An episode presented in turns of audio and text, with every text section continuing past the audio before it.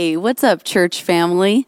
I am Tasha. I'm our network kids pastor here at New Life Church. And I just want to say thank you so much to Pastor Brian, our online campus pastor, for inviting me to speak to you guys this evening. I really believe God gave us a word tonight, just as much for me as it is for you. I know that God's going to speak to you wherever you're at. So if you're joining us tonight from work or from home, or you're just having a night to yourself, maybe you're with your family, whatever you got going on, I know that God is going to speak to you. So let me just open up with a word of prayer. God, thank you so much for your words. Thank you, God, that you never fall silent. Thank you, God, that you always have something to share with us to help us to grow, maybe to challenge us, maybe to even convict us, God. And so I pray that you would speak to the hearts and the minds that are listening this evening, God, that you would continue to speak to my heart, speak in and through me, God, and help us to be changed after tonight. In Jesus' name, amen. Well, I want to start with a story. I remember going away for a few days in sixth grade to nature camp. Now, I don't know about you, but I'm a big, big nature person. I like swimming in the, the blue waters of my parents' chlorinated pool. Um, you know, I, I, really like experiencing the, the full effects of a big thunderstorm from the cozy corner of a coffee shop. And oh, but I, I love picking berries from the clear plastic containers at my grocery store. So I'm not a nature person at all. I got you in case you haven't noticed. But I was excited as a sixth grader because all my friends wanted to go. So naturally, I asked my parents, Can you sign this form? And they sent me away to nature camp, and I was excited for it. The moment I got there, though, I realized I made a big mistake. The sheer amount of mosquitoes that I was welcomed by the moment I got off the bus was enough for me to want to turn back. But when the buff and overly suntanned female ranger came jauntering over to explain to us that the leeches in the lake and the rats in the cabins. And uh, oh the bears in the woods would be our friends for the next week. I was contemplating whether my little sixth grade legs could reach the pedals of the bus to get myself out of that hellhole. Y'all know what i'm talking about? So, but one activity for the week that really stuck out to me was our final night, and it was called the Night Walk. And our counselors, who were awful, by the way, were like hyping this activity up the whole week. They were like, oh, you like that? Wait till the night walk. But then they would kind of like look at each other and like laugh. And it was like, I don't know whether to be excited or freaked out about this. So I didn't sleep at all the whole week, just worried about this night walk. I had no idea what it was, but let me tell you about it. So, all of us little nine year olds stood in a long single file line, and there was a ton of us from different elementary schools all over. And what they would do is they took us into the dark woods. The rangers let us out. By the way, what type of waiver did my mom have to sign to allow us to do this, right? Like this traumatizing, reckless endangerment of children. I don't know. Anyways, you can tell I've gotten over it though. One at a time, probably every 50 feet or so, but it felt like a mile apart they would have the kid at the front of the line sit down on the ground, just right on the path. And then the line would continue moving forward and leave this one child sitting there all by themselves in the pitch black of night.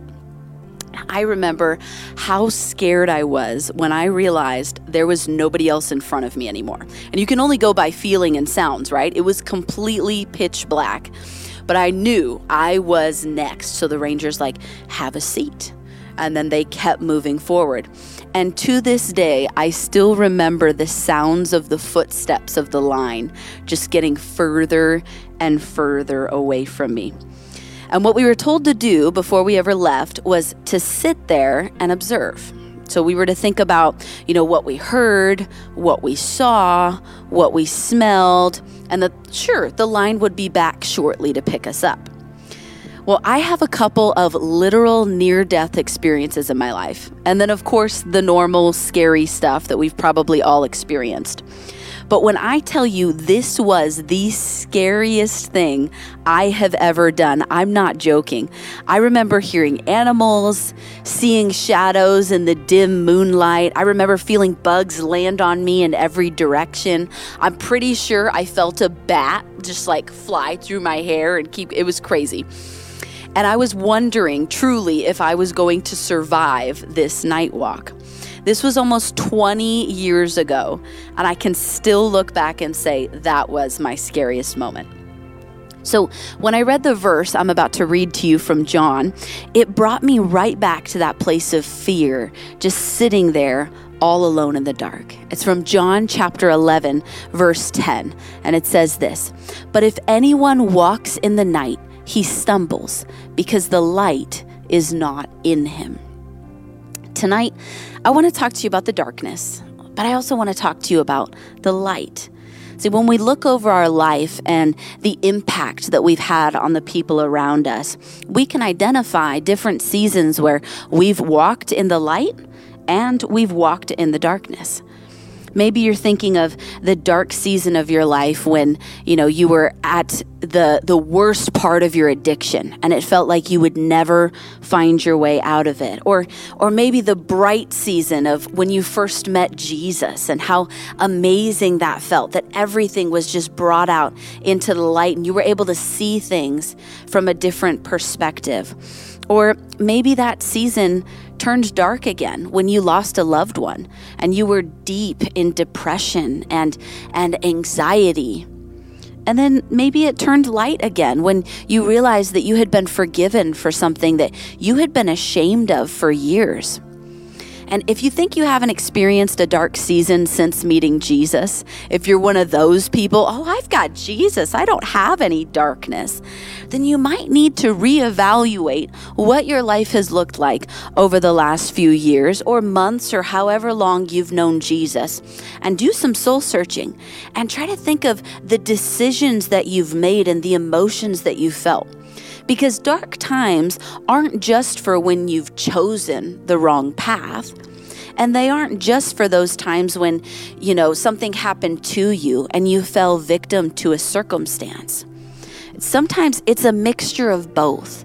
And in those dark seasons, there are three things that I really pray that you'll remember and write these down as you fight your way back to the light again. So, number one, Darkness might surround us, but it doesn't have to consume us. Jesus said, In this world you will have trouble. And that means that seasons of darkness in our lives are inevitable. It doesn't always mean that you did something wrong. Oftentimes, it's just a reminder that we live in a fallen world and that bad things happen to good people because of sin. But let's read John chapter 8, verse 12. It says this Jesus spoke to the people once more and said, I am the light of the world. If you follow me, you won't have to walk in darkness, because you will have the light that leads to life. I've had it explained to me like this in kids' church growing up, um, and I think it paints a really good picture, even for us adults. When you walk into a room with a flashlight, the darkness might still be in the room, right? But it's never going to consume the light that you're shining. You're always going to see the light no matter how dark the room is. And that doesn't mean that the light is always big enough to illuminate the entire room, but you can see your next steps. You can light your own path by holding that flashlight. And so you're going to feel more confident in the light. You're going to feel less fear in the light. And you're going to be able to keep moving forward without stumbling. So, although the darkness surrounds us, which means we're in the middle of a dark season in our lives, how do we ensure that it doesn't consume us? How do we stay in the light where we can see? Well, there's two things. The first one is focus on the light. I'm talking about the capital L light, and that's Jesus. Jesus said he is the light. And so, if He's guiding us on this dark journey and only lighting the few steps ahead of us, then we need to trust His leading. Chances are there's a reason He's not lighting up too far ahead. He wants us to trust Him and have faith in Him and focus on Him instead of all of the darkness that's around us. So, keep your eyes focused on the light. The next thing is keep moving. You know, once we've grown close enough to God that we know He's leading us, we have to keep moving. But I can't tell you how many times in my life I've asked for guidance. I've asked for God to light my path and to show me the way. And then when I get a clear answer, I still question Him. I'm like, was that you or was that me? Was that somebody else talking to me? I don't really know if my own thoughts are interfering with this. And I question Him. And that's why our relationship with Jesus has to be so strong that when the Holy Spirit guides us, we know it's Him without a shadow of a doubt. And we know that we're being led by Him. So focus on the light and keep moving. Now, for number one, I've got a journal question that I'd like you to write down and answer. And you can answer these questions either while we're talking tonight or at the end of this message. Just go back through and answer them on your own. But I really want you to write these down. Do some meditating and praying and, and really looking inward. And so the question for number one is this What is the very first action I can take to keep moving forward? And then, number two, the second thing that we must remember when we find ourselves in the dark season is darkness might distract us, but it doesn't have to tempt us. See, there are some things in life that I think we can all agree we just prefer not to see. Gonna be honest, I learned at a very young age that I do not want to step on the scale the day after Thanksgiving. I'd rather not see that number. There's some restaurants that we all know and love, and we appreciate the cooking, and it's amazing. But you watch one episode of Kitchen Nightmares with Gordon Ramsay, and you're like, I don't really want to see the back kitchen. I just want to sit here in my ignorant bliss and eat my food and think that it was made in a totally clean kitchen.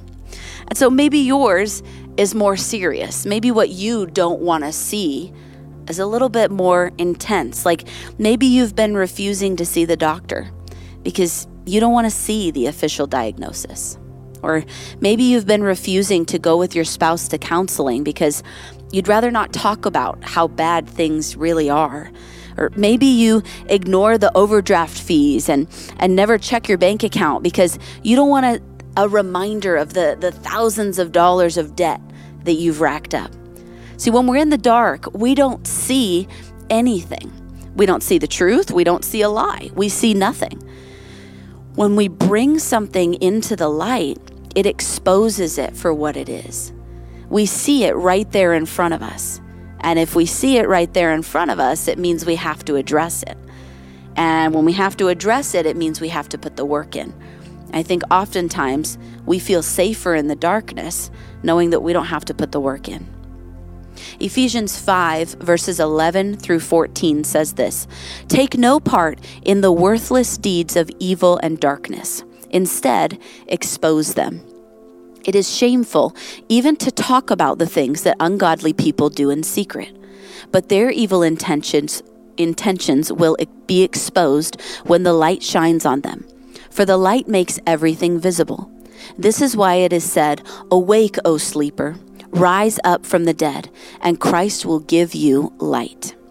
See, sometimes the darkness is scary, but sometimes the darkness is a security blanket.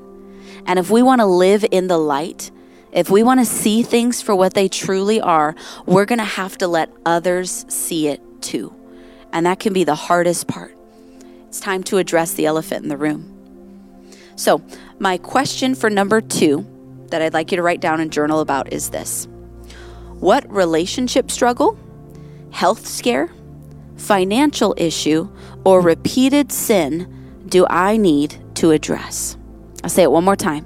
What relationship struggle, health scare, financial issue, or repeated sin do I need to address? I hope that you'll think about that this evening. Let's move on to number three. Darkness might affect us, but it doesn't have to define us. So, you made a bad decision. You hurt people. You ruined a perfectly good relationship. You've been forgiven. So, you didn't take care of yourself. You sought after food or drugs or alcohol to numb the pain, and now your body is falling apart. You've been forgiven. So you blew your savings, you had some fun, you missed a bill here or there, and now collections is after you, and you're on the brink of bankruptcy. You've been forgiven. The Bible says that nothing can separate us from the love of God. He loved you before you messed up. He loved you while you were in the thick of it, just messing up, just sin after sin after sin bad mistake after bad mistake, knowing that you were in the wrong. And He still loves you now after you've messed up. Your sin doesn't take away from His sovereignty. Church, your failure doesn't take away from His forgiveness, and your pain does not take away from His purpose. And if we continue to go through life wallowing in self pity and hanging our head in shame and continually repeating story after story of all the times that we've messed up, we don't look humble like I think sometimes we feel we do, right? Like you kind of want to one up the person next to you when you're talking about, oh, you did that. Well, wait till you hear the story of what I did wrong. And it's almost like this kind of like, like messed up way of trying to sound humble, church, I just want to encourage you not to focus on that anymore. You're turning that into, you're taking it from a decision that you've made to what is now defining who you are. And that is just so opposite of the biblical method of what we should do. We should be praising ourselves for who we are in Jesus. We should be forgiving ourselves. But sometimes we're stuck and not only are we stuck, we're choosing to allow our past to define who we are now. So, my goal for us in this season of our lives, starting tonight, is to stand boldly in the forgiveness that Jesus offers us and to walk in the light. He's forgiven you. When are you going to forgive yourself? So, your final journal question is this Is there something I need to forgive myself for? As I wrap up tonight, I want to pray for you. But what I really want you to do is respond to whatever God is speaking to you tonight. So here's my challenge to you before we pray. We had three points. Whichever point resonated with you the most, whichever one stuck out to you the most that you want to cling to, because you know that God is speaking to you tonight, make that your focus for the next week. So we're going to take these three points and you're going to make it a phrase, and I want you to put it in the comments. Let's make it public. So it might look like this. If number one really stuck with you, I want you to put in the comments, the darkness won't consume me. If it was number two, I want you to boldly put, the darkness won't tempt me. And if it was number three, then bravely write in the comments, the darkness won't define me put that right down in the comments right now so that I can see it and I can be praying for you and for whoever else is joining us this evening, that they not only can be praying for you and encouraging you, but that you just might encourage somebody else to take the next step in their faith walk as well and to turn from the darkness back into the light. So make a public declaration right now and let me pray for you. God, thank you Thank you for the dark seasons of our lives and thank you for the light that we always get to return to, God. I thank you for the darkness because we never really fully grasp how amazing your love is until we've experienced those dark moments, God. So, first, I pray specifically for those who are in a dark season where they are the victim of their circumstance. God, whether it's um, depression, whether it's um, abuse that they've experienced, and, and the memories and trauma that is coming back up because of that. Whether it is they've been laid off from work, or whether it's um, a relationship and the other person is struggling to meet them in the middle where they're at. Whatever it may be, God, I just pray that you would comfort them, Jesus, that you would remind them, God, that you are surrounding them with your love and that they will not be consumed by the darkness. And I pray, God, that they would keep their eyes fixed on you. Secondly, I pray for those who know that it's been by their own choice that they are living in the dark right now through sin, God, through the decisions that they've made. I just pray, God, that whether it's a new sin or a sin that they've been dealing with for years, God, I pray that you would release them from the grip of the enemy in Jesus' name. We bind up the enemy and we rebuke the evil one so that, Jesus, they can be filled with strength and boldness and encouragement to walk away from whatever temptations are causing them harm, God, and keeping them in the dark. I pray, God, that they would have boldness to be able to bring this out into the light, that they would be honest with their spouse or with their children or with their family members, with their bosses, whoever they need to come clean to, God. Would you make that clear to them, Jesus? Would you convict them like you always do, God? Show them the right way, God. And then when they experience forgiveness, not if, but when they know that they've been forgiven by you, God, may they never return to their old ways.